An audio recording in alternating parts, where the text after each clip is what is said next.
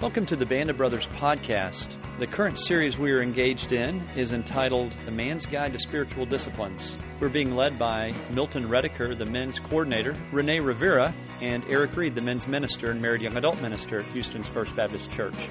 We also want to let you know about the men's retreat coming up in October 2nd and 3rd at Camp Cho-Yeh entitled Unleashed. We'll be led by Pastor Greg, Steve Knox, our college catalyst, and Eric Reed, the men's minister. We hope to see you there, and we hope that this podcast is a blessing to you. Have a great day.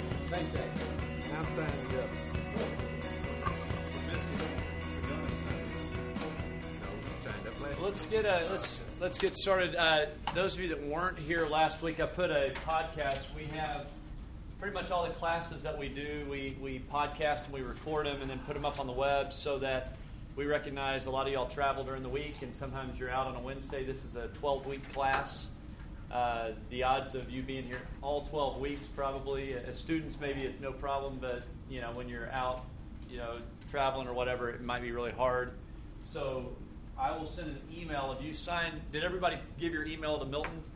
I've got it. Got my email? Yep. Wow, you got my email. Okay.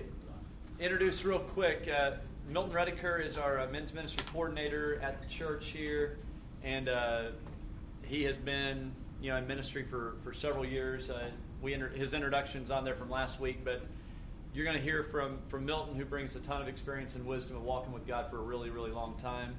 Um, I'm the men's minister here, and also the married young adult minister. Uh, I don't know what I bring here, but but it's all good. and then uh, Renee Rivera, who uh, has a corporate job, but but has a real heart for men, and has been doing uh, studies for some special forces men and stuff like that. Has a real heart to challenge men, and so we felt like this would be a good mix of different perspectives, and then for y'all to be able to to contribute. But this whole idea of spiritual disciplines that we started last week, we, we talked about really what they were and what they're not, and that, that it's not us obligating God. That's not what spiritual disciplines are about. It's really a way that we can express our love to God. It's a way of us positioning ourselves to know Him better. And, and so I want to I want to start with that. That was from last week, and we talked about the beginning point for us is God's grace.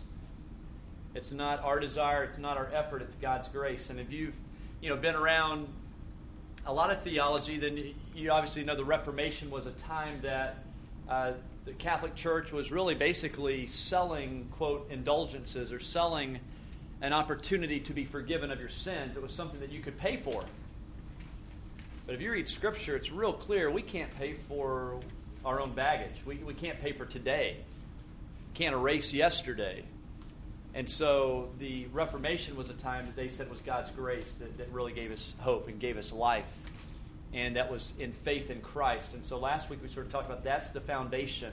And I don't want to pretend to know, well, I, I know where Milton is, but I don't, I don't know where all of us are spiritually on that whole journey. But the, the next 11 weeks would be a real waste if you didn't have a connection spiritually in your heart with Christ. That uh, acknowledging that, that He's paid the price for your sins, that He has in a very real sense, given his life as an exchange for yours. And Greg shares that, you know, probably at least once or twice a month from the from the platform, from the podium here. Uh, I just wanted to say, if that's not for you, if that that hasn't actually happened, I'd love to visit with you after this. I've got the whole evening open, uh, just to talk more about that spiritual beginning point for us. That's a spiritual discipline. Just kneeling down before God is a spiritual discipline. Today, I wanted to to move beyond that and, and to talk about the, the, motives that we can have for a godly life. And I want to I want to take a moment and, uh, and, and really just share a, a great love story. And my wife, I would love to say, I'm, I'm by the way, I'm, I'm, married. I've been married almost 13 years now. I've got four kids. Um, two of them are in school. Two of them aren't in school. But I really fell in love. My first love happened, and it wasn't Renee Ryan, but it, she was in the fourth grade. But in the fourth grade, I was on a wrestling team. I started in the second grade. I know I'm not built like a wrestler, but the beauty of wrestling is every body style can have techniques that work, and you just basically have to learn how to wrestle your style of match and not do what the other guy wants. So the shorter guys that were like one big muscle, well, for me, I, I used my legs a lot. I used flexibility and technique, and, and it all pans out. Uh, tall guys, you have a lot of leverage. Uh, short guy, he's got a lot of power. Uh, so wrestling, different techniques. It was wrestling, and we had a coach that his idea of discipline was basically to give you 100 laps around the gym, and the gym was actually sort of two courts, but it would be around the outside of that whole deal. And I, I remember distinctively uh, getting there late to practice.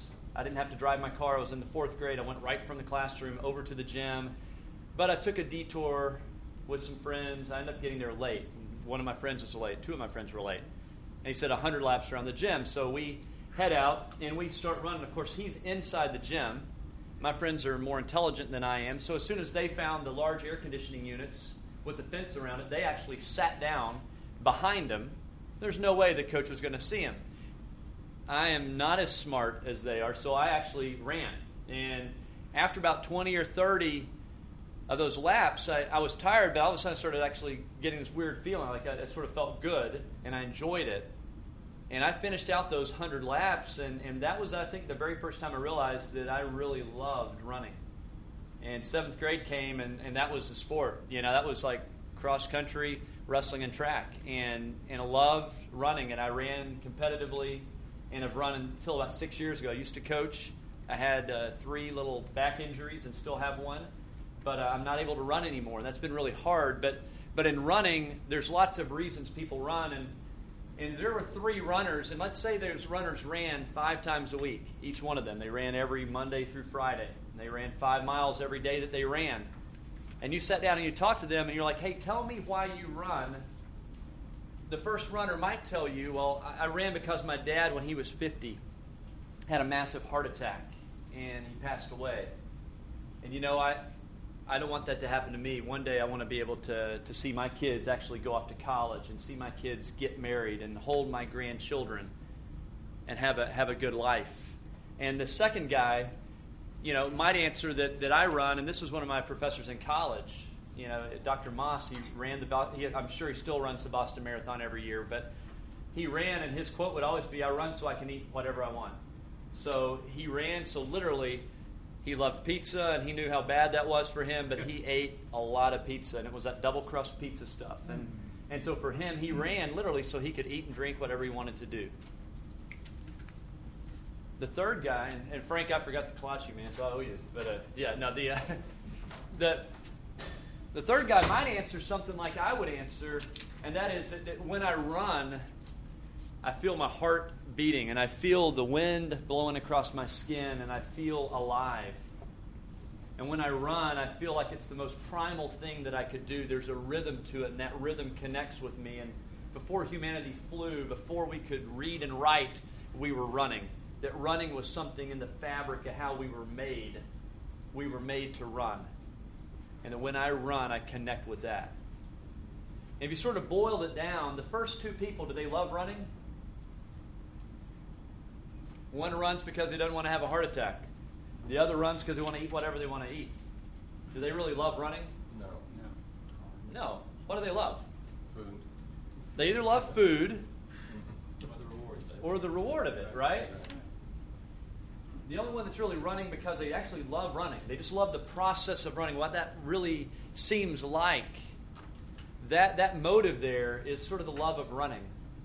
And in coaching cross country, that's what I look for in people. I, I try to instill that in my runners. Is most people running's a punishment. My wife hates to run because her volleyball coaches that was their punishment for running. I mean, their punishment for anything was running sprints. So she doesn't like to run, and I loved it. And here we, you know, we get married. So she's coaching volleyball, and I'm coaching cross country and wrestling and track, and you know, she doesn't like what I'm doing, and I, I like what she's doing. But it was an interesting deal. But my first love was running. And I, I share that because there are motives for godly living. And the first motive is, is, is called the way of wisdom.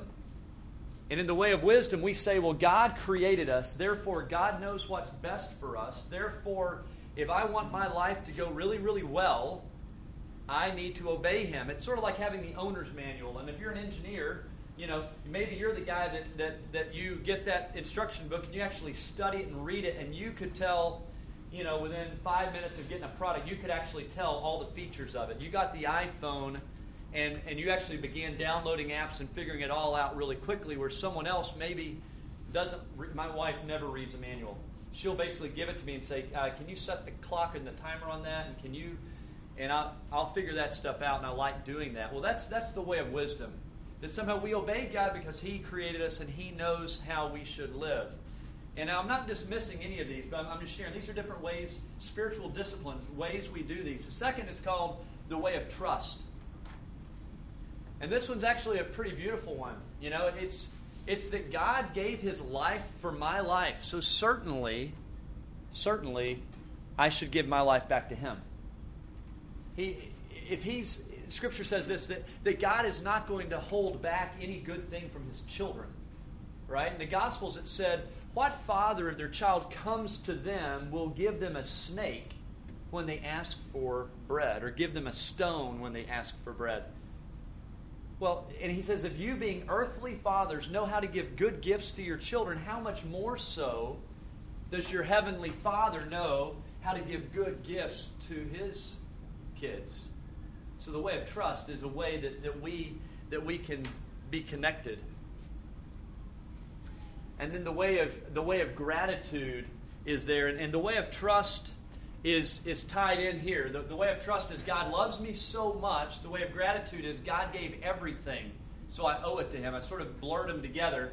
The way of trust is I trust Him. He loves me so much, He's given Himself. The way of gratitude is it's the least thing I could do. They're two negative things, and, and for me, the, the way of fear, I obey God because I don't want to go to hell. How many of y'all at, at some point in life have had a little fear of God in you? I'm just out of curiosity. Okay? For some people, that moved them at some point in time. There's also the way of merit, which is I, I go to God for what He's going to give me, what's going to happen. It's a positive, like it's just the opposite of the fear. Those things are very similar to the runners. These three things together are really positives, in my opinion, but they're not complete in and of themselves they still don't take us to, to what? They don't take us to the way of love, do they? The way of love goes one step further, and in that, wheel through there. In that, I'm going to argue that the way of love is the greatest spiritual discipline, the greatest spiritual path, and that everything we're going to look at from here on out, from prayer, scripture memory, Bible study, fasting, service, evangelism, tithing, silence, meditation, not new age meditation, but really putting yourself into the Word of God and, and sitting there and letting His Word just come through your head and cleansing your thoughts if you're struggling with temptation. That, that all of that needs to be rooted, it needs to be grounded, it needs to be an expression of this idea of love. So in here, I want to I want to read a little quote from a from a monk. It's, it's Bernard of Clairvaux. He was a pastor, a theologian in the 12th century. Here's what he says, and it's sort of old English. Some of the words we, we don't really use anymore. It says, "We cajole the unwilling with promises and rewards, not the willing." Who offers men rewards for doing what they want to do? Do we pay hungry men to eat? Do we pay thirsty men to drink? He says this If we demand a reward to obey God, we love the reward rather than God. Y'all connect that? If we demand a reward for obeying God, ultimately we love the reward. We do not love God. And so here's his final quote. He says, The soul that loves God seeks no other reward than that God whom it loves were the soul to demand anything else, then it would certainly love that other thing and not love God. Now, I can't claim that I'm there, okay? I can't claim that that, that, that, that the way of love is something that every day, hey, it's a piece of cake, and every day just full of love for God, and that just drives me everything I do at all. There are days, and I'm married, so uh, there, there's some things like a, uh, I, I, would I would fear, and, my wife and I, I'm, I'm 42, she's 43, we've got four kids. Uh, I've got a bad back now, so like I cannot be nearly as active as I used to be. The uh, we, have talked about a uh, well, when am I going to get taken care of so we don't have any more kids? We've had this conversation. Okay, I am afraid of having anybody grab a hole down there and snip it. I've seen the incisions; they're supposed to be little. It's not supposed to be very bad. I, I don't want to go there. However, part of my motive is a fifth kid. Oh my gosh, I'll be like 65 when they go off to college. That's insane. How old's your dad? 56. 56, Yeah. Pretty old. That's pretty old. I'm older. I guarantee. I'll be 60 when our youngest goes off to college right now. Um, what about you? How old's your dad? 51. See, that's cool. You know, your dad's not cool. No, but no, okay, I'm just kidding. But it would be great to be like 50, and now you, you got the empty nest syndrome going on. and then my wife and I are young. We're healthy. We can get around. But we're going to be like staring retirement in the eye with kids in college, and so we're we're looking at that, and and so it's a little motive of fear for me right now. Actually, it's driving the fact that I'm going to go under the knife in the not too distant future, although I really, really, really don't want to. That's more information than you guys probably want. I want to I want to let Milton unpack a little bit more about this way of love. He's going to share some things that it is. All right. Thank you, Eric. Getting us started and getting our minds focused on the love of God and what is a godly man, I want to uh, share with you five things about a man who loves God of the gospel. Everyone in here, I assume, is a Christian and you understand who God is. You know God personally. You've accepted Jesus Christ as your personal Savior, and you know what John 3.16 is all about. But do you know what 2 Timothy 2 2 is all about? It says, And the things thou hast heard of me among many witnesses, the same commit thou unto faithful men, who shall be able to teach others also. That's your mission in life. That who you are, you should not only with your mouth show your convictions and tell your convictions, but by your very life. So I want to give you five things about someone who is loving God of the gospel. God of the gospel. Why would we even say God of the gospel? Simply because there are different cultures out there that believe in many gods. And so we as Christians are going to talk about, and we talk an awful lot about, the God of the gospel. Number one, men after God's heart return to God. I'll say that again. Men after God's heart return to God. And we can think of someone in the, the, the, Bible who did that very thing.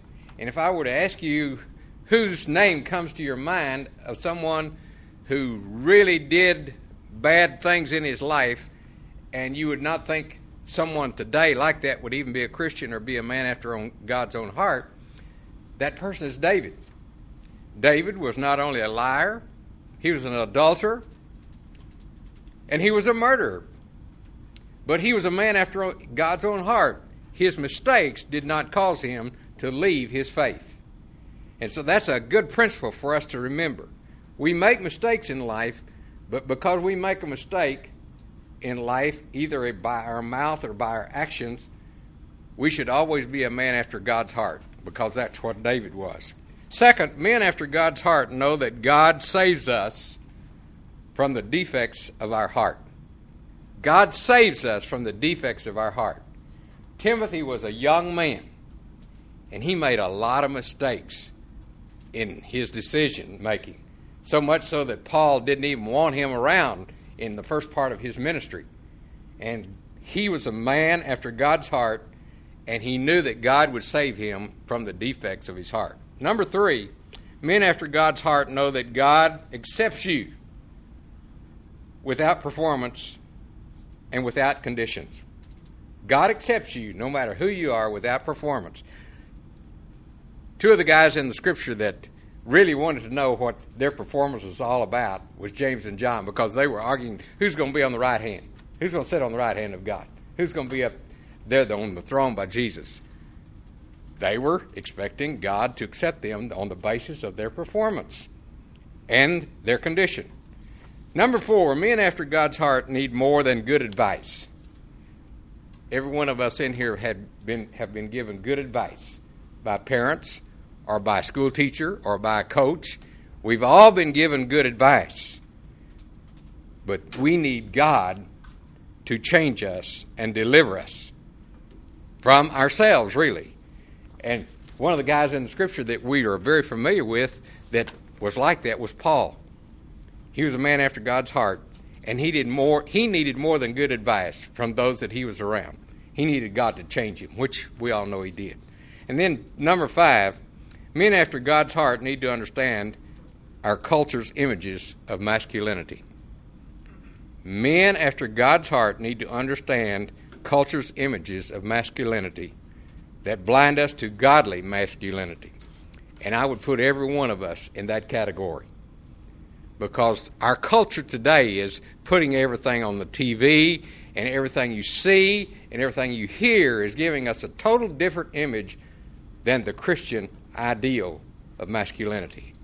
Because God gives us very specific conditions and very specific principles of how we are to be as men of God. And if you are a man after God's heart, it won't make any difference about your performance, your accomplishments in life, who you marry, how much money you have in the bank. None of that makes any difference to God. I just did a funeral Monday for a very close friend who was not a Christian. You say, well, how, how could you be a friend to a person that would not believe in the God of the gospel? Well, very simply, because God tells us we are to accept all people of all races and all cultures. We are to love them because why? God loves them. And He expects us to show our love to Him unconditionally because He has shown His love to us unconditionally. Renee's going to come and share with you at least two different kinds of men. See if you identify with either one of these, Renee. I do, as a matter of fact. Sorry. um, one of the things that we have, we have a tendency as, as we pursue manhood. I remember the book called Wild Heart. People like, wow, how many of you read the book, Heart? It was a catalyst for me uh, for seeking biblical manhood. People, you know, have questions about Heart and John Eldredge, but reality is he painted an incredible picture of men as they have an adventure to live, a beauty to rescue, and a battle to fight. And those three things gave me permission to pursue being a man. Right? Let me paint for you a picture of some extremes here and caricatures as as we in creation try to deal with God's creation and be a godly man. Or be a man, period. As, as Milton alluded earlier, there are a lot of influences on what a man should be. And now today we have pills to make us be even more manly, if you know what I mean. Okay? Hey, hey I, I, know nothing about that. Nothing about that. Oh, no, no. They may be blue. All right. Let's talk about the tough guy real first. Let's talk about the tough guy. I'm going to put some characteristics up here. How many of y'all know tough guys? At work. How are they at work? Uh, do you know them at work? How are they at work? Used to be. Used to be. Um, go getters. Go getters. You know, I can take care of any situation. Aggressive, the good man, the storm. Any idea? We're talking bullies. Um, right off the bat, bullies. bullies. That's right. Bullies. Well, because of the way some people were brought up, you'll be like the people you hang around with. You'll be like the teachers who instruct you. Right. Case okay. closed. Simple Case as that. closed. Could this be the coach, your high school coach? Sometimes. Um, coach. John. That was some of the things they know it all. That'd be a tough person too. The know-it-all, yeah, you know, because they'd go back to bullying. They would, they would, they would steamroll their opinion upon you. Is that Big ego overbearing. Well, and that's what yeah, it can be. Let's talk. Let's talk about those are the extremes. This is a form of chauvinism, guys. It really is the tough guy mentality. If you did, if you did quest for authentic manhood, this is the warrior face. Mm. This is the guy that's going to get it done for you. This is the guy that's going to be the good man in the storm. During Hurricane Ike, I was the guy on my street with a bunch of retirees going on roofs and checking roofs. I was the guy tearing down trees that were broken down, sawing down trees. This is the guy that's the good athlete. This is the Albert Pujols type of person, the guy, the clutch guy. Conversely, from a negative standpoint, he can be the bully. He can be the give him hell Hank. This guy intimidates people. He's the soldier in a good sense. He's also the bad soldier in the other sense. This is the guy that's no sissy stuff Sam. He won't kiss you, he won't hug you, because he knows guys don't do that. Period. This guy can also intimidate women. This guy's a bully. You don't want to be this guy. But in the good sense, the tough guy, this is me. You're looking at me going, no, wait a minute, you're not a tough guy.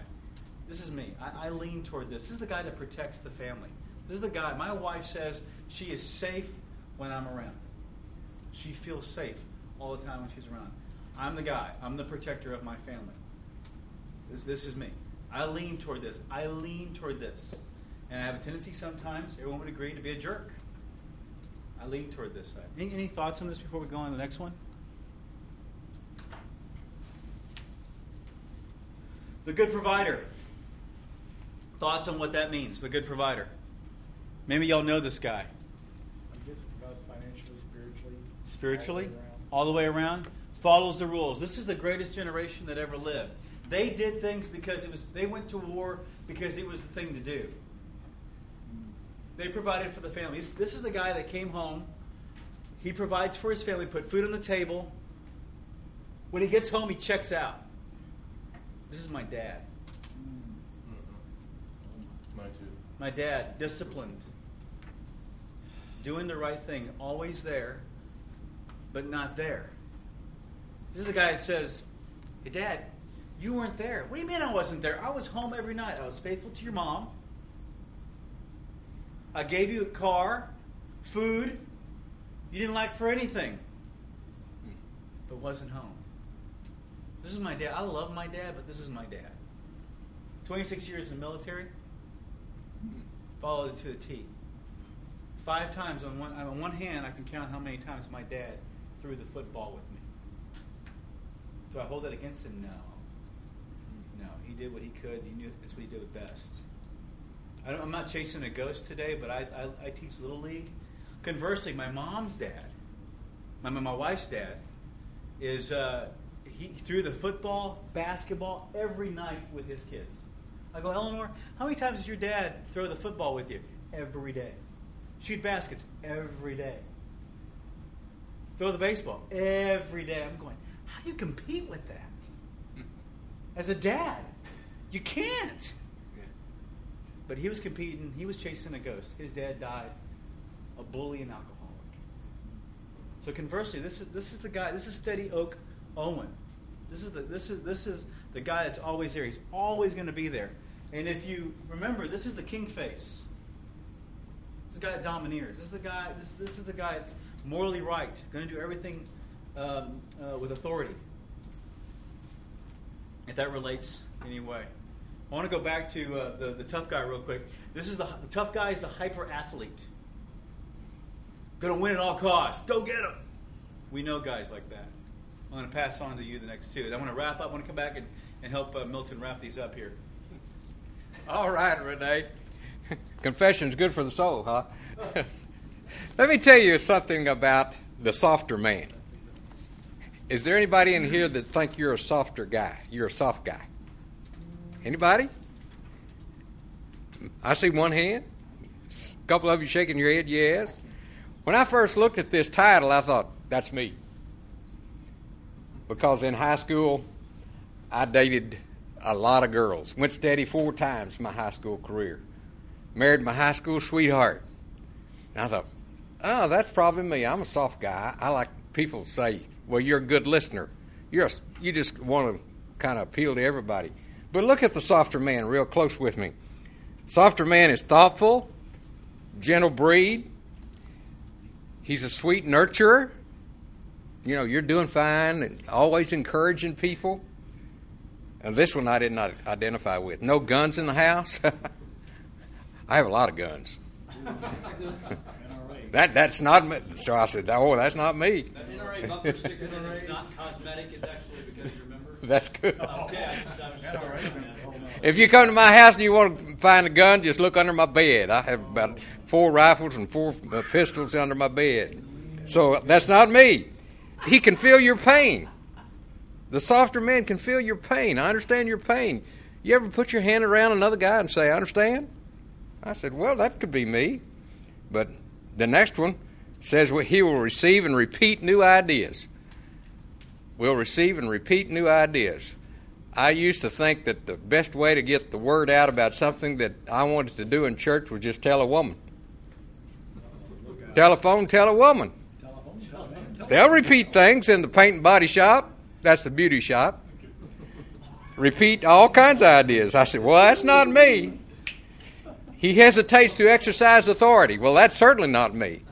I have six kids, and uh, they all say, Dad was Dr. No when we were growing up. I knew what the answer was going to be before I ever asked. No, you can't do that. No, I'm not going to do that. So that what that's not me.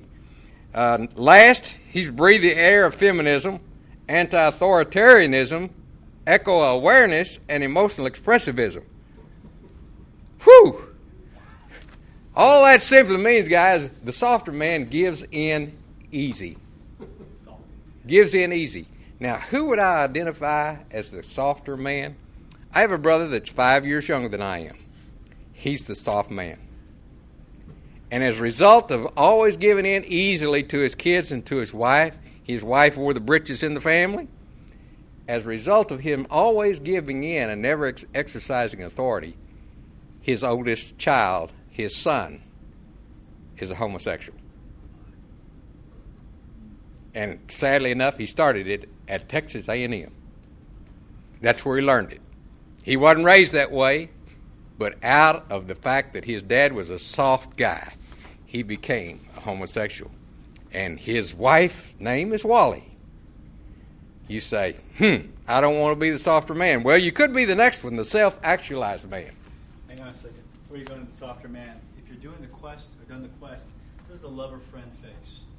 This is the guy from a positive standpoint that's going to be the friend, the Jonathan relationship to the extreme. On the other extreme, this is little boy Larry. This guy attracts women like a woman that's attracted to this guy is like women attracted to this guy are like um, they attracted to him like a, a woman attra- is attracted to an orphan. This guy is, is looking for a woman with a good job and a good house. He's a kid, and he has a tendency to be soft all the time. He doesn't hold down a full time job because it's too stressful. It's a part time job. And this, he comes up with some crazy ideas like, since I'm a kid, I'll, I'll be the stay at home dad. He's, do- he's always being taken care of by his mom. That's the extreme. That's the caricature, little boy Larry. Okay? God forbid he's 40 years old still living with his mom. That's the extreme. Okay? Sorry, go ahead. Well, the next one we want to look at is a self actualized man. See if this identifies you. This one probably more identifies me than any of the others. Number one, it discloses his individualism. He's not shy about sharing his beliefs and his convictions. So he discloses his individualism. I believe this. I know this. I am this. I've done this. Also, this kind of guy locates his identity in his accomplishments. I don't normally do that. I've been around Eric for almost three years now.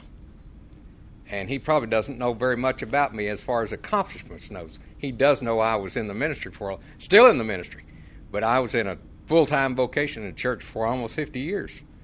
So this guy does locate his identity in his accomplishment. Also, he sees that there's more fun to life than material success. That's me.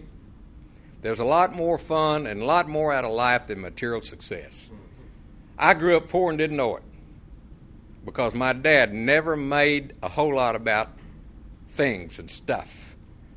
Fortunately, I grew up in a Christian home. My dad was everything in the church except the pastor. And uh, he taught his four boys to be the same. So, material success is real important to the self actualized man. And the self actualized man also fulfills his God given potential. I feel like I try to do that every day. Every one of us never live up to all the potential that God has placed in us. Did you know that? We never live up to our potential. Why? Because we make mistakes. And when we all get to heaven, God's going to say, Well, I had this plan for you, but you made a mistake there. You made a bad choice. You made a bad decision. And so the self actualized man really does fulfill his God given potential. And last, this kind of man feels free to violate promises and cast off duties he no longer accepts. Are you a guy that can't say no? That's what that means to cast off duties he no longer accepts. I was an old, older man before I really realized that all you have to do is just say no. I wanted to help everybody, I wanted to be everybody's friend, I want to help people out in life. But there's just so much you can do in this life and learn to say no. Renee, follow up on that. You may know this guy. He's, he's good time Gary. Everyone likes him. Um, He doesn't really commit to anything, but he's always there. Likes to be seen. Does the Houston Project thing. And gives a lot of philos- philosophical reasons why he's there and what needs to be done. Maybe a little bit of a bully. but In reality, he's a coward. Girls that are attracted to this guy like him because he's a good time. After they marry him, they realize he's really shallow. They want him to grow up. That's the extreme. Y'all know guys like this? I mean, it's definitely. I, I, I go back to this. Feels free to violate promises. I, the Bible says, "Let your yes be yes and your no be no." I, I wish that there were young men today that I, I deal with on a daily basis would say no instead of hemming and hawing about why they can and cannot do something. Your word is your bond. Your word Amen. says a lot about you, about integrity and your character. Self-actualized man. Another thing too, you know, this this man fulfills his destiny, understands what his purpose is in life. It, it may be a little fictitious. It may be a little out there, but there are people like this that have fulfilled this, and they may come across as shallow or distant. Let's talk about the godly man. All four of these characteristics toughness, soft, um, I'm sorry, provider, and the self actualized man can make up the characteristics of a godly man. Of course, we went to extremes. We took the extremes. As man in creation, we have a proclivity toward chauvinism and cowardice. The tendency to move toward an impish or overly burdensome or overly powering, overbearing man, uh, image of manhood. So, but if you take all the four, if you take the four characteristics and you apply them to our model, as I spoke last week, our model is who? Jesus. Is Christ. He's God and man, man and God. The mystery of God and how He does that. Amazing. The perfect sacrifice. Enduring the cross. Endurance is a form of toughness. The three days, the six hours on the cross. Wow. It took a tough individual, and I say tough individual, a tough man to endure the cross. Um, providing today, we have clothing. We you know, just just how God provided for for Israel when He brought them out of Egypt. God's overall nature is to provide for us. He cares. he knows the hairs on our head. The number of hairs on mine are less. Okay, every year they get less. Guys, enjoy the hair now. Okay, um, but uh, so and then, but he cares for. If he cares for the sparrows, he'll care for you. He provides for us. The softer man. Let's talk about softer man real quick, and let's define that. We're not talking about about a guy who drops and cries on the drop of a dime for you. We're talking about a person that's compassionate. This is the area I have issues with. Has anybody figured out why I'm a tough guy? I grew up with the name Renee. Mm. People made fun of it too. Oh yeah. I have a tendency. I, I, I don't lean toward compassion. My BS meter is pretty low. My give a crap meter is down here. Okay? I have no tolerance for stupid people. I don't show compassion very well. That's an area where God is working me on, on a daily basis to be compassionate. I'm not a bully. I don't, I don't usurp my authority as a tough guy. But the reality is, when we talk about softer man, compassion is what Jesus showed. The compassion to heal the ten lepers, and only one came back, and not to rebuke him. The compassion to cry when Lazarus' best friend died. Compassion. When, when, when, when the sisters met him. Compassion. The self actualized man. Let's talk about that for a second. Jesus knew God's will. In the Garden of Gethsemane, he knew already what had to be done. He got alone with God on 40 day, 40 day stints in the wilderness. Went alone, intentionally got alone with God to understand God's will. He knew what his purpose was in life. There was no uncertainty there. Jesus Christ is our model when we come to a godly man. That is the model, flat out. Eric? Whether whether we're talking about the tough guy, the good provider, the, the softer male, or the self-actualized male, or, or Christ being the perfect balance of all four, all of these guys, and, and we're we're a mix of all of these in some form or fashion. Um, and we're going to ask y'all, and when we break out into smaller groups, just to sort of identify sort of what components are are in your life right now. But but in this, all of this, these these men all have one thing in common outside of their third leg, I guess I will edit that. But that they're all men, yes, but they have one thing else in common, and that is that they all live life, they all walk their journey of life out in the creation of God. That God is created and they're living in that. And that, that that's a discipline I want to bring us back to now is this whole idea of um, creation. And there's a, there's a question up here, and that is Is creation good? Is creation evil? Or is creation neutral? And, and that question has been batted around a lot, and I, would like to have just a, you know, get y'all's take on it. Is creation good? How many of y'all would say, yeah, creation's mm-hmm. good? Yes, Genesis, Genesis says Genesis, yes. yes. Genesis. Okay. Genesis, yes. Is creation evil? What about those little poppy plants in uh, Afghanistan? Is that evil? You know? The tsunami, tsunamis, right? Are those things evil? Or is it neutral? Is, is creation somehow the, the created world is it is it neutral?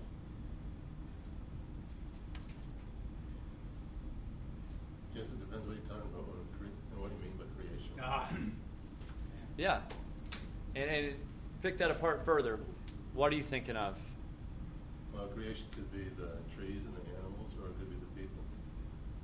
Exactly. Creation untouched by humanity is very, very good. God declared it good, right? Mhm. Sickness, disasters, those things flowed as a result of human beings exerting themselves in the garden. Now, there are some people that don't take the, the scripture and say, well, that's just all metaphor and, you know, that's it. It's just analogies and metaphors. I, I do believe it's, it's historic. That there's a real Adam, there's a real Eve, that there's a real Garden of Eden, that there's a real Noah, there was a real flood globally.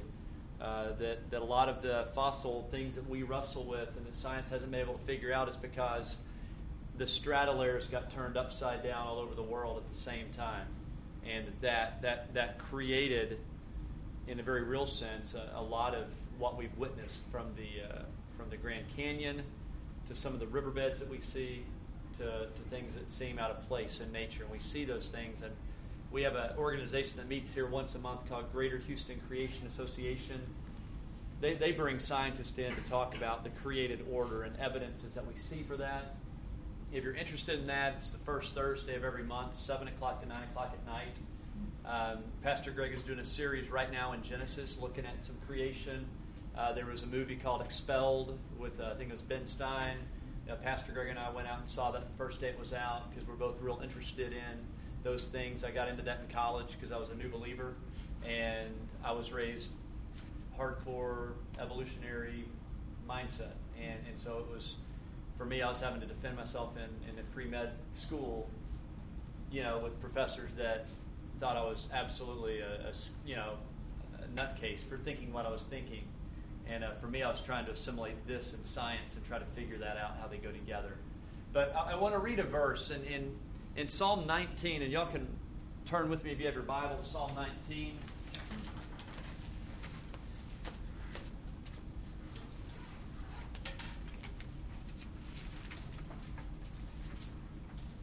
And who's got a uh, who's got a good loud reading voice? I do. Who's a tough guy voice? All right, hey John, John, read read it out loudly and What verses? uh, start in verse one. I'll just cut you off somewhere rudely, but just roll. Okay. Let me start now. Yeah. To the to the chief musicians, a son of David. The heavens declare the glory of God, and the firmament showeth his handiwork. Day unto day uttereth speech, and night unto night showeth knowledge. There is no speech nor language where their voice is not heard. Their, their line is gone out through all the earth, and their words to the end, to the end of the world. In them has, has he set as, as a tabernacle for the sun,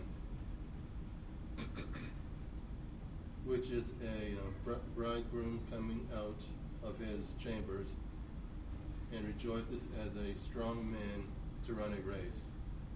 All right. Let's. The heavens do what?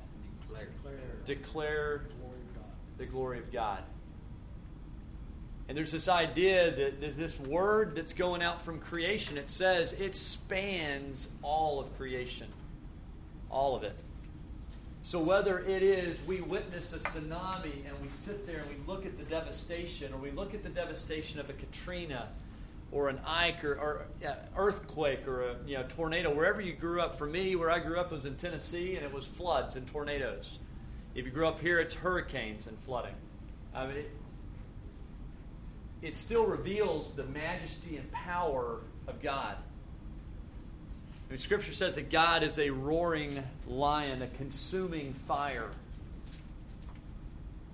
It doesn't say he's a butterfly, you know, or a dandelion. There's a power and a majesty to God, but the flip side is when we see a sunset, like like a day or two ago, we were, you know, my family we were together. My son noticed the sunset was just like pink and orange, and he was like, "That's so beautiful, Dad." You know, it's like, yeah, it reveals the beauty of God. Maybe not His power at that moment. That might not strike fear in my heart. Like a, you know, you hear a tornado, and if you've ever heard a tornado, eh, there's fear. Your heart just, it's adrenaline just gets dumped into your body, and you start getting, you know, anxious about, man, you know, where am I going to go? Where, what's going to be left of the house after this thing passes? And and the same deal though, it's not that scare, but it's this wow. You know, if you've ever been to the Rocky Mountains and you just go through there and, and you just see, and it takes your breath away, but it's not out of fear. It's out of the sheer magnitude, splendor, and beauty of what you see around you. God's glory is being preached all the time in Psalm 19. God declares that creation is good.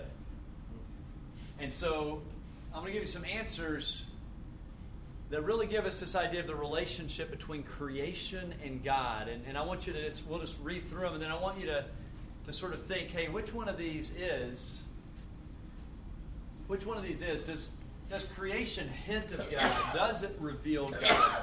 Does it conceal Him, or does it tarnish Him?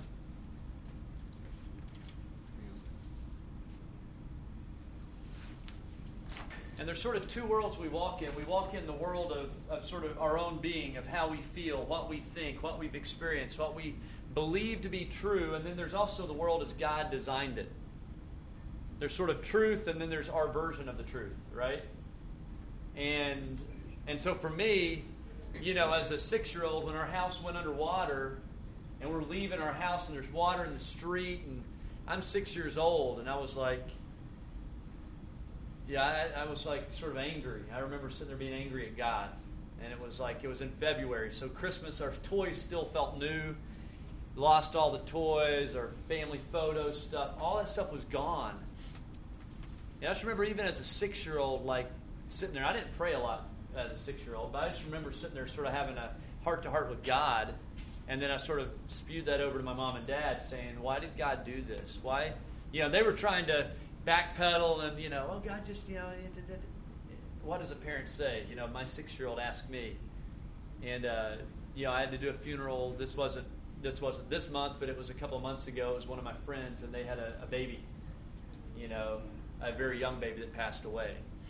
And as I'm doing that funeral, my kids are seeing me getting ready for that funeral. They're like, you know, where are you going today, Dad? You know, and I'm like, well, I'm, I need you to pray for Daddy, and I need you to pray for the Delaney family, and I need you to to lift them up. And, and so we, they see that. They have those questions too.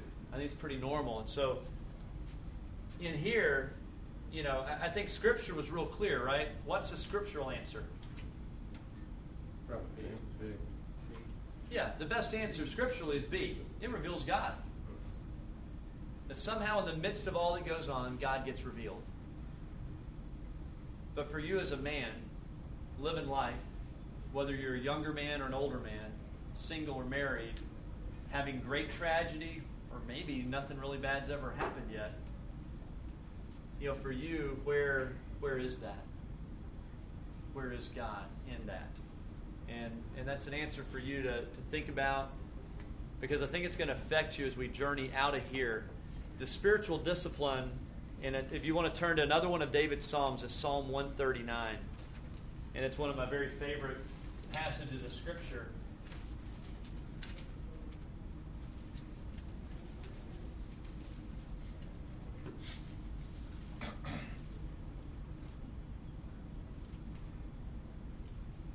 And I look at these as almost side A of a really cool album and side B of a really cool album. And they go together, you know? And David wrote both of these. David didn't write every psalm that's in the book of Psalms, but he wrote 19 and he wrote 139. And here's a guy that spent a lot of time in nature. He spent a lot of time underneath the stars and underneath the sky, and he saw the power of bears and the power of lions. And he understood the evilness of humanity. He stepped on the field against Goliath when Goliath literally was taunting, saying the God of Israel was nothing. And all the guys with the arrows and the spears and the swords and the shields and the helmets and the breastplates, the men, the tough guys, became like the soft men and they stayed back because they didn't want to die. They whimpered.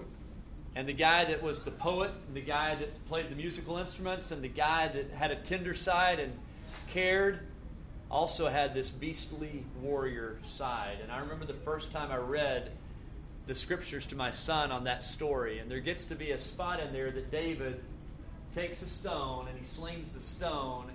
The stone connects bam into Goliath, and God, out of his wonderful power, one smooth stone, one small boy, one sling, one shot, one giant down. And it wasn't enough that he would be dead. David, the poet, David, the musician, David, the artist, becomes David, the warrior king. He takes the sword, and I imagine it was in every ounce of his strength to lift the stinking thing up because we're told that it weighed almost 100 pounds. And he takes it and he wham, you know, and he lops the head off Goliath. And my son loved that. He's four years old and I'm reading that, and my son was like, read it again, you know, and I'm like, all right, Luke, here it goes, you know, and you, you read that story again. And I'm, I'm sharing that because this is the same David that we're reading here. He said that he saw all of this creation as really beautiful and it reminded him of God. He gets older and he discovers that he does some things that maybe uh, aren't appealing to God. David made some mistakes, and we've referenced it already. And so David would like to run away from God. And part of his spiritual discipline is in Psalm 139, and here it is. He says, O Lord, you have searched me and known me. You know when I sit down, you know when I rise up. You discern my thoughts from a distance. You search out my path and my lying down, and are acquainted with all my ways. Even before a word is on my tongue, behold, O Lord, you know it altogether. You hem me in behind and before, and lay your hand upon me. Such knowledge is too wonderful for me. It's high, I cannot attain it. Now, here's where I want you to hear this idea of creation, because here it comes. Where shall I go from your spirit? Where shall I flee from your presence? If I ascend to heaven, you're there. If I make my bed in Sheol, you're there. If I take the wings of the morning and dwell in the uttermost parts of the sea, even there your hand shall lead me, and your right hand shall hold me. If I say, Surely the darkness shall cover me, and the light about me be night, even the darkness is not, is not dark to you, and the night is bright as the day, for darkness is as light with you. It goes on to say, Even in the womb you saw me and knew me. David had this real idea that wherever I go in all of creation, I cannot get away from a created God, the God that is the creator God. Every act he did. And I'll tell you what, that these, these four men, the four types of men that come together, they all walk in this creation. But here's the deal the spiritual discipline isn't walking in creation, it's how we walk in creation. It's what we do with our life walking in the midst of the tragedies and in the midst of the beauties that are around us. And if our life begins to be the love relationship, out of that, out of that is what a spiritual discipline is. Is that our life reflects God in the midst of walking it out. And the discipline with God's creation is how we connect with Him, how we experience God. So Milton's gonna gonna take this next part here about you know bringing that a little bit closer to home for us on God and creation and how we can experience Him. Well, how do you see God in creation in Houston, Texas? Traffic. Traffic. I, I had that down here. Traffic. You may not see it in the, its best form in traffic, but traffic uh, tries your patience. And uh, whenever I get in uh, my automobile and get on one of the interstates, first thing I do is say, "Okay, God, I'm just steering this thing. You you get us down the road safely." Because you're steering this thing. I know you don't want to be hurt, and I know you don't want me to be hurt. So guide this thing in traffic. How about NASA? Don't you just love the pictures from space? How can anyone see those pictures and say God did not do that? That it just happened? The only one that was there in creation was God. And the evolutionists try to convince you that we're accidents or we're product of evolution. Well, where were we? Who was there when evolution happened? So which are you going to believe, creation or evolution? And I say creation because it's all around us. Also, uh, here's two words that I bounced off of Renee earlier. How about integration? Do you see God in Houston and integration? You say, well, I don't know with all the crime that we see in integration. But God put all of us here. He loves us all. And that teaches us that God did create those people. He created all of us. And also immigration. Immigration in Houston teaches us about the God of creation. How does it do that? Well, it teaches us that we are a global city and there are people here from all parts of the world. And God created us all, didn't He? Well, what are some methods we can utilize to acknowledge God in creation? You ever thought about that? Some of the methods? What would you say are some of the methods? The Tower of Babel. The what? The Tower of Babel? Babel. Yeah. That's where all the different languages came into. Okay. Anybody else have any idea about the methods we can utilize to acknowledge God in creation? Let me give you my response to that. I grew up on a farm. And there's no better way, I think, than to really understand God's creation. I saw animals being born. I even helped some animals become live in this world. I helped those animals come into the world. But I can take it even further than that. Is anybody in here married and have children and you've delivered your own children? There's nothing like it, guys. Whenever you deliver that baby and that baby that, that God created in His image and your image, and you've helped that child come into the world, you stand there in awe of God's creation when you deliver your own child. Also, uh, how many in here snow ski? Anybody snow ski? I did one time. Yeah. You don't have any idea about God's creation until you get up on a 10,000 foot mountain and look across, across God's creation. It is the most beautiful sight you've ever seen. I've been snow skiing since I was 40 years old. Mountain climbing does the same thing too. Mountain climbing, yes, John, does the same way. Earlier in my life, I said I'll never go snow skiing because everybody comes back with broken legs and broken arms and all kinds of injuries.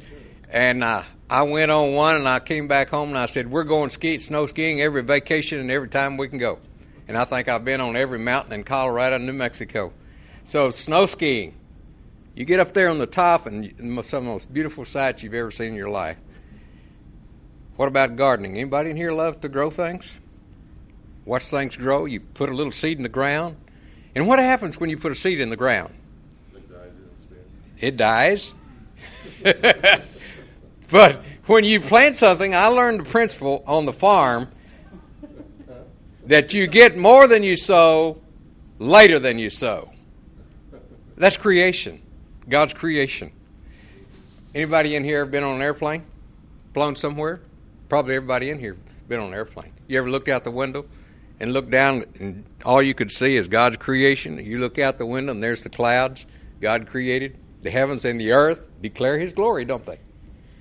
So we understand who created our earth and who created us just simply by looking around us and the experiences we have in everyday life. And I want to go back to Renee. Renee, are you ready or is it Eric?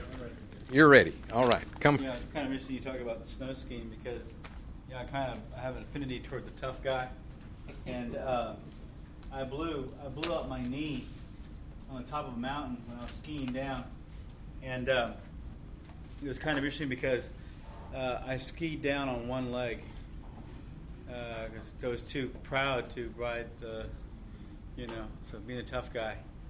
There, there's. I, I want to show something to you. We, we, we, had this idea of of showing you creation and showing planet Earth, these these DV, these discovery type um, uh, documentaries, and had just have that running while we were talking about creation. But uh, a young lady, friend of my of my wife, showed me this video, and I want and, and Milton and Eric and I wanted to show you. It's about six minutes long, so so hang tight. It's a guy named Louis Giglio. I am not going to say anything more unless it speaks for itself. Tell you how you can know tonight that God will always hold you together, no matter what. It's by looking a little deeper into the human body, and it's a little protein molecule called laminin.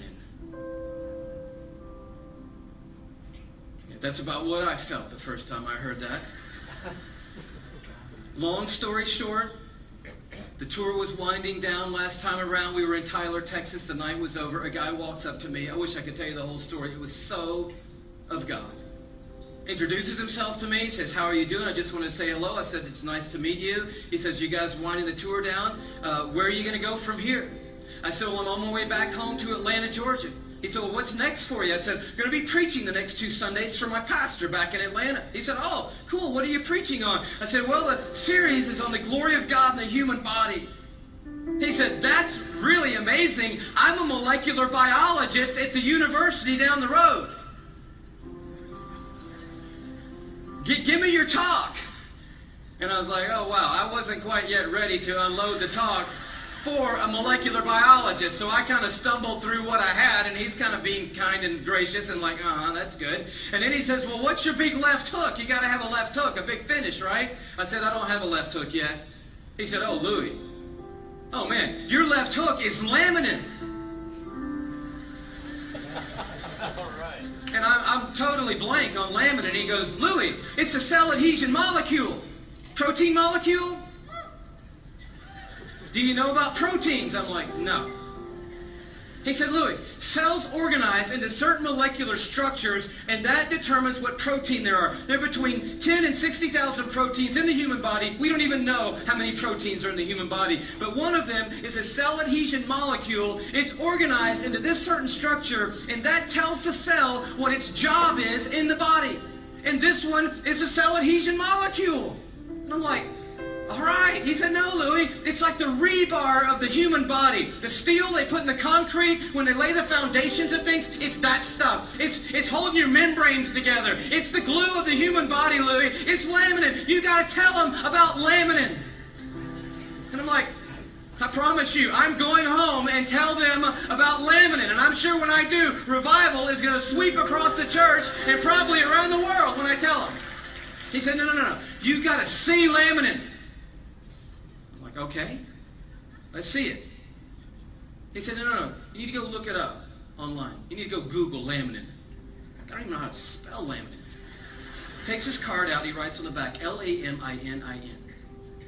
I'm like, okay, I cannot wait to get to my computer and get on Google, click on images, type in laminin, and I'm waiting, and these little thumbnails come up on the screen, and I'm like, wow, that's laminin? The cell adhesion molecule. Woo! I am so excited. I am beside myself. I cannot believe what I'm seeing. I love laminin. I'm so fired up. You should see laminin, I guess. That's the thing, right? Okay. Here is a scientific diagram of the laminin cell adhesion molecule that's holding your body together right now. Okay, this is what I found right here.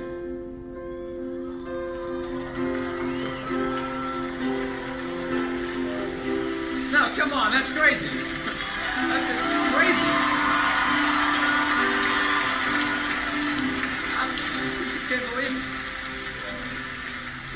I emailed the guy back so fast, I'm like, wow, wow, wow, wow, wow, what in the world? He said, you want to see an actual laminin molecule? I'm like, oh no, man, the diagram was cool for me. I'm happy with that. Don't, don't bother sending anything else. I'm like, yes! And he sends me this image, an electron microscopic image of an actual laminin protein molecule. It looks just like this.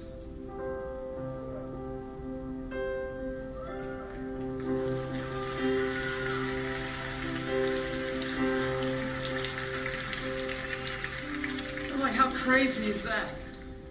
That the stuff that holds our bodies together, that's holding the lining of your organs together, holding your skin on, is in the perfect shape of the cross of our Lord Jesus Christ. And immediately I'm thinking about the words of Paul in Colossians 1. You know this beautiful passage where Paul's talking about the supremacy of Christ and the sufficiency of Christ. He says, For by him, talking about Jesus Christ, all things have been created things in heaven and things on earth. All things were created by Jesus and for Jesus. But then the next verse goes on to say this it's crazy. And he, Jesus, is before all things, and in him, that is, in Jesus Christ, all things hold together. It's right, it's right there. I'm like, of course they do. Of course they do. Everything holds together in Jesus Christ. And he goes on at the end of this paragraph, and he just tells the story of grace. He says, For God was pleased to have all his fullness dwell in Christ, and through Christ to reconcile to himself all things by making peace through his blood shed on a cross. Is that crazy or what? Laminin, man, that's awesome. Have y'all uh, have y'all heard Louis before? He's I saw him do that at a Chris Tomlin concert. really great, great communicator. What we what we want to do is let y'all get sort of break up into a couple smaller groups right now, and and honestly, we got about 15 minutes in that, so obviously that's not enough time. So we actually put questions to ponder in the parking lot, but but you can start here and at least begin to talk. We're, we're getting ready to have a men's retreat October 2nd and 3rd. Uh, we're going to be outdoors. It's going to be at Camp Cho-Yeh in Livingston. It's in the woods. It's beautiful. Um, if you're like me, it really is hard to seek God in Houston. Now, Milton, he does really good. That's why I asked him to do it because I don't always see God in traffic or immigration or any of that stuff. I sometimes miss all that, and uh, I see politics, you know. Milton does a good job of, of bringing it down to seeing where God actually has drawn people together and, and that his heart reaches out to people. I love that. That's why I asked him to do it.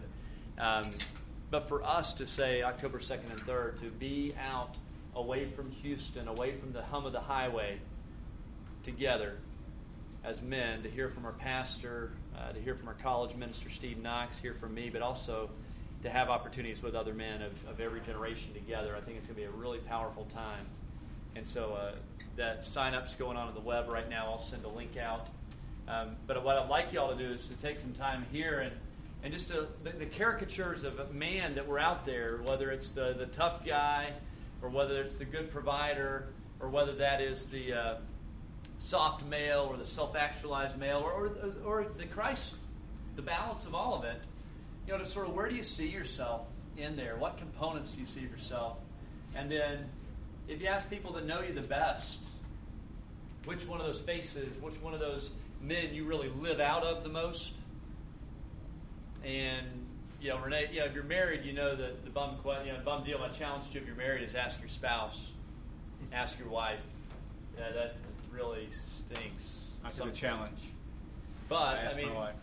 Yeah. So so that's our challenge. If you've got a roommate or someone that knows you pretty well, male or you know, it's like ask them just to be brutally honest with you. Say, hey, and if, if we need to send out a document with that on there that helps you, we can do that. Uh, some of you that maybe didn't take the notes down.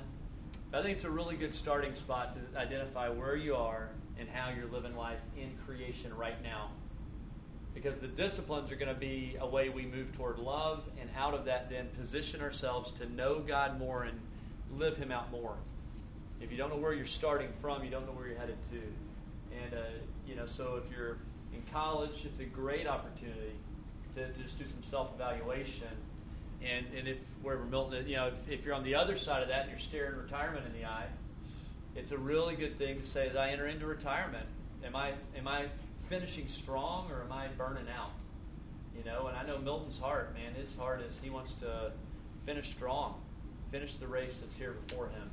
And I see him doing that every day. And that challenges me and encourages me. So take a moment, and uh, we got some questions up here for you to look at. So, so yeah, oh, yeah.